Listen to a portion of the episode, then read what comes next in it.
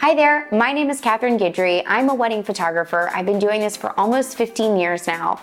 And if you're someone who's preparing to photograph your very first wedding, I'm excited to give you some of my top tips to help you get organized and get ready for that first big event. Even though my very first wedding was in the fall of 2008 and it feels like ages ago, I can still remember like yesterday all the things that unfolded with that event. And I can tell you that after photographing around 500 weddings since, I have learned a ton that can help you before you even step in to photograph your very first one. Speaking of tips, don't forget to download our free pricing guide or posing guide in the descriptions below. But let's talk about you as your prep for the very first wedding. The first thing that I want to share with you is that before you even start to prep and think about photos, you need to get in touch with your client. As you're leading up to the wedding day, I want you to reach out to your client and set up a phone call with them at around the two week mark. Sure, you can have that meeting in person, you can have that meeting virtually, but even a quick phone call of anywhere from 30 minutes to an hour should also be completely fine. But you want to schedule that very close to the wedding. I suggest about one to two weeks so that all the things that you talk about are fresh in the mind of both you and the client. I don't really love the idea of having that meeting the week of the wedding because there's a lot of things going on. Guests are flying in. You know, there's just a lot of prepping that happens the week of. So, really, the two week mark is the sweet spot. During that phone call, you're going to create a timeline using a questionnaire or questions that you ask them during that phone call. If you've never done a wedding before, then you've probably never done a timeline or even thought about any of these questions before. And so we did put together at catgeducation.com a sample questionnaire and timeline for you to access if you so desire. During that phone call, you're going to try to get to know everything you can about the most important members of the wedding party, of the family, those people that will be there closest to the client on the day of the wedding. You want to get their names, First names are fine. You want to have phone numbers of more than just the couple. You want to have maybe some immediate family members' phone numbers or the maid or matron of honor and the best man. I would suggest a minimum of five phone numbers that you can access on the day of the wedding if there is not a wedding planner. If there's a wedding planner present, then you really just need the client's phone numbers as well as the phone number for the planner. The planner is going to be your contact if there is a wedding planner the day of the wedding. Keep in mind that every planner is a little different. Planners range from coordinators all the way to full service planners, people who have actually helped them, you know, lay out every aspect of their day, their decor, all the things. If you're working with a full service planner, then you're probably not going to be creating their timeline as we're talking about during this particular video, particular podcast, depending on where you're tuning in. But if this is your first wedding, like mine, there may not be a wedding planner present. So, in addition to the fact that you're nervous and you feel like you don't yet have that experience, there's no one there to help you with the timeline and the questions and all the things. And so, that's why I wanted to put this together. But if you are in that position, try to get those contact names and numbers and try to understand who's who on the wedding day. The reason why you want to do that is because you can help them put together their photo list in advance of the wedding. One of the biggest mistakes that I see is when photographers and clients don't put together the wedding day timeline, the wedding day sample shot list in advance. And so the day of the wedding, it feels very hectic. There's a lot of emotions, there's a lot of people and opinions. And so those photo um, taking times can take a lot longer than they should. If you work on the list in advance, it gives you and the client to really iron out all the photos that they want. It gives them time to sit and think. And even in the time following the meeting, it gives them the ability to make revisions if they need. I do typically ask my clients that they make those revisions within about 72 hours, just so that we're not making revisions to the timeline the day before the wedding, whenever maybe even we have another event on the night before. The more you learn about the couple and those relationships during this time, the better. There's a lot of family dynamics that you are going to be stepping into as their photographer on the wedding day. So it's great to know if there's any uncomfortability with relationships or maybe someone that they really love that they want to make sure that you document.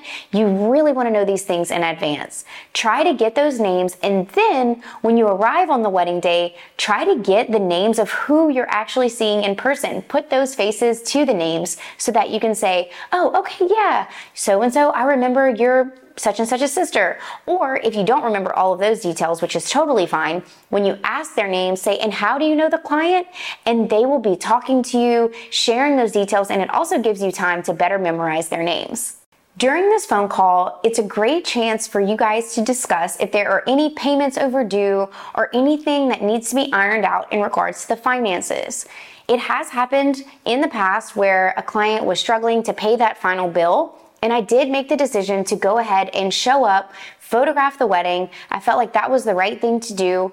But if there is that situation where maybe you haven't been paid yet for the work that you've done, just make sure that you do reserve those images, even if the service has been provided, until that final payment has been made. Once that final payment has been made, then you want to deliver those images as soon as possible to the client. So let's talk about what if there is a coordinator there? What if there is someone that's going to be helping them on the day of the wedding? It's a good idea to also get in touch with them, get to know who they are, let them know who you are, and help them understand that you guys are all on the same team. As vendor partners working together to execute a wedding, everyone really has the same goal in mind to help make a smooth, seamless day for the couple. And so reaching out to the coordinator in advance helps to create that rapport and you guys can also talk about any of the logistical questions that you may have had or that may come up during that initial call. So oftentimes I'll reach out to the coordinator in advance. I'll let them know that we have a call. I'll ask if there's any timeline in place. If there's not, and we're going to be creating the timeline during the call, then I'll follow up with the coordinator after that call with the client and speak to them, make sure that there's no questions or anything that I need to know. And then we'll, of course, circle back to the client. So it's a lot of kind of back and forth, but it's totally worth it to make sure that everyone's on the same page. I do try to loop in the videographer as well to make sure that he or she knows the timeline and that everyone is following that timeline on the wedding day. We want to make sure, again, that everybody's on that same team. I'm not sure how this is all going to release as far as the dates go for these episodes, but I am also putting together an entire episode on the timeline specifically. In that video, I'll be talking about how many hours you need for first look, non first look, so on and so forth. So be sure to check that out. When it comes to what you wear on the wedding day, I want to make sure that you know weddings are a lot of physical activity. It was actually shocking to me the first time I photographed a wedding how much physical work it was. And I can tell you, after doing this for so many years, you have to dress appropriately. And that is multifaceted. When I say dress appropriately, I mean that when it comes to your shoes, you want to wear something that's professional, something that looks appropriate for the occasion and, you know, is very dressy. I, I recommend maybe a closed toe shoe, but you also want shoes that are comfortable. I even oftentimes will change my shoes at the reception just to help me make it through the day. But having a a comfortable pair of shoes, something that you can photograph in that, you know, just works well, will go a long way. My very first wedding, I wore a pair of heels and it was one of the biggest mistakes I made. So I love Cole Haan's Grand Zeros. I usually put those on at the reception. They're a little bit more casual, but still very formal. And then um, during the wedding day, I usually photograph with a pair of booties. I love Marc Fisher's booties, and so that's usually what I wear when I'm photographing. They're comfortable, they're cute, they look good with dresses or pants, and so that's what I do. My husband, he wears any of Cole Haan's shoes. He's worn the Grand Zeros, but right now he's wearing a little bit more of a formal pair that he has, and um, they look really good with his suits. When it comes to the attire, you want to dress like a guest. So if you're a man and you're going to be around a bunch of men in tuxes and suits, you might want to consider wearing a suit. Wear something that matches the occasion. And if you're photographing a more casual event, maybe a rehearsal dinner, a welcome dinner, a wedding on the beach, then you're probably going to want to go with something a little bit more casual. Like if it is a beach wedding, for example, maybe a linen, something that would match the vibe. For me, I usually wear a suit, something black that can kind of allow me to blend in you know, we are in each other's videos and photos on occasion, even if by accident. And so the polite thing is to wear something that is muted in color like black so that you don't stand out in the couple's photos. This is actually a dress that I plan to wear for weddings, but I'm actually going to take it to the seamstress and get this little detail right here sewed up.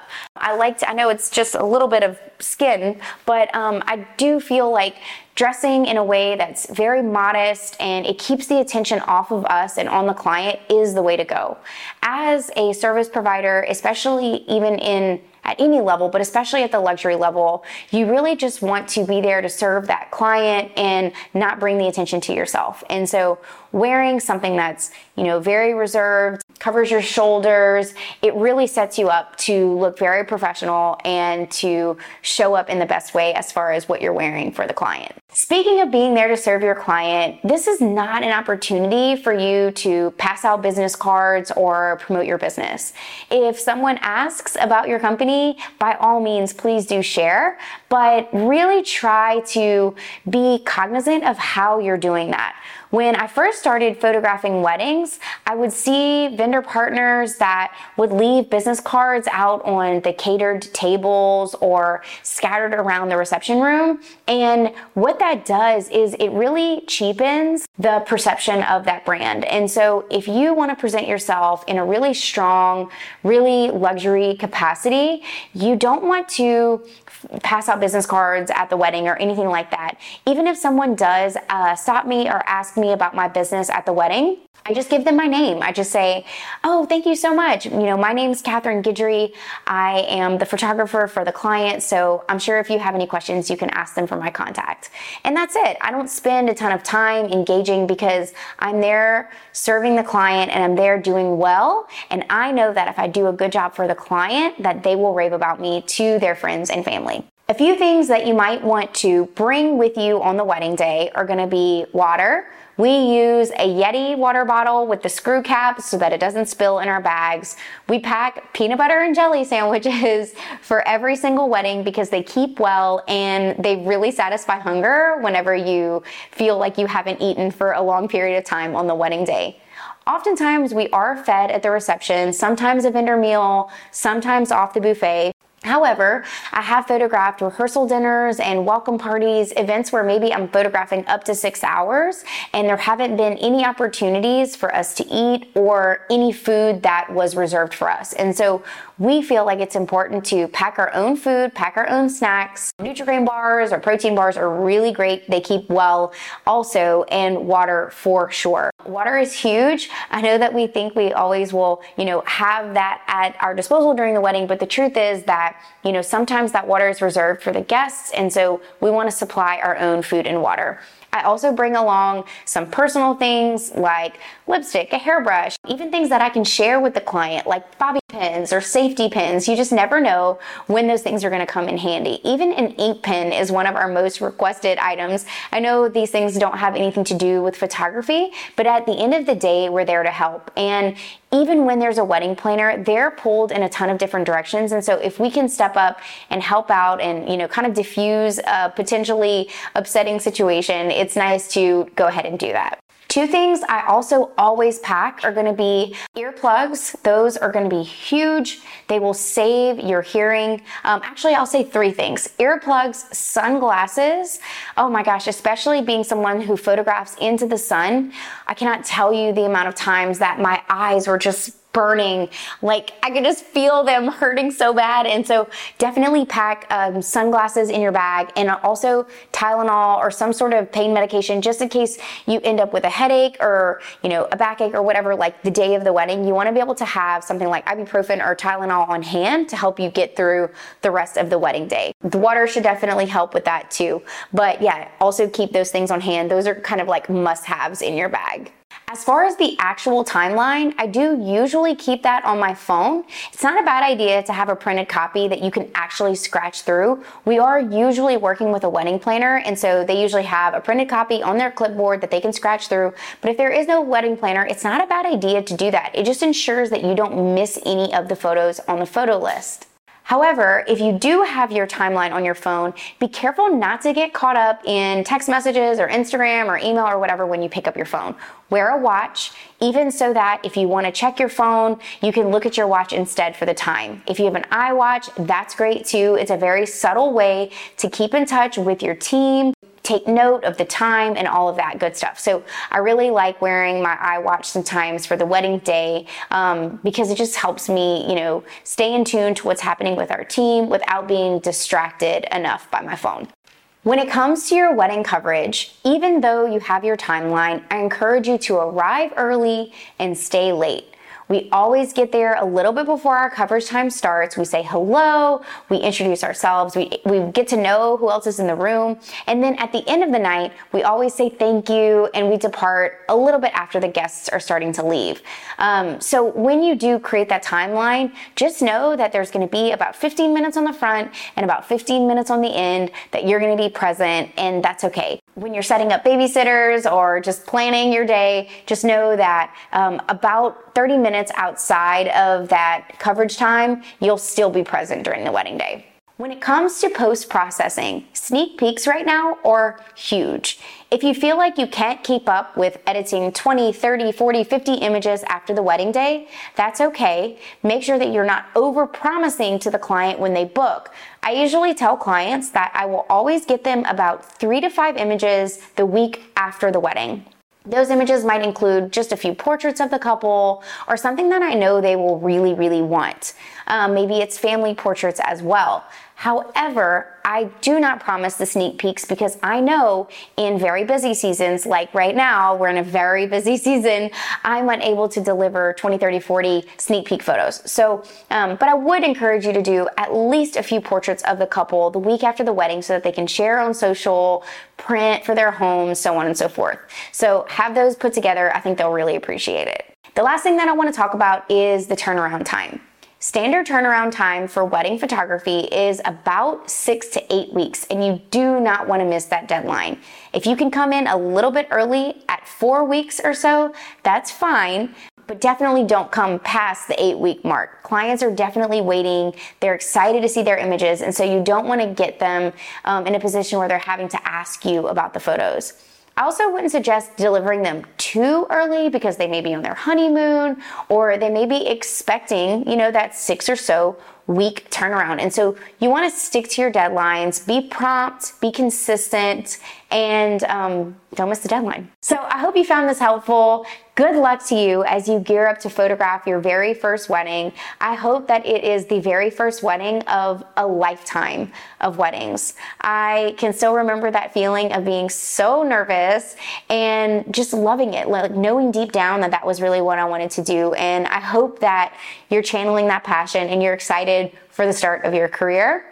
I have no doubt that if you're watching this video that you're someone who really cares and that you're someone who really wants to do well in this industry. So I wish you all the best. If you enjoy this content, please don't forget to subscribe and I will see you in the next video.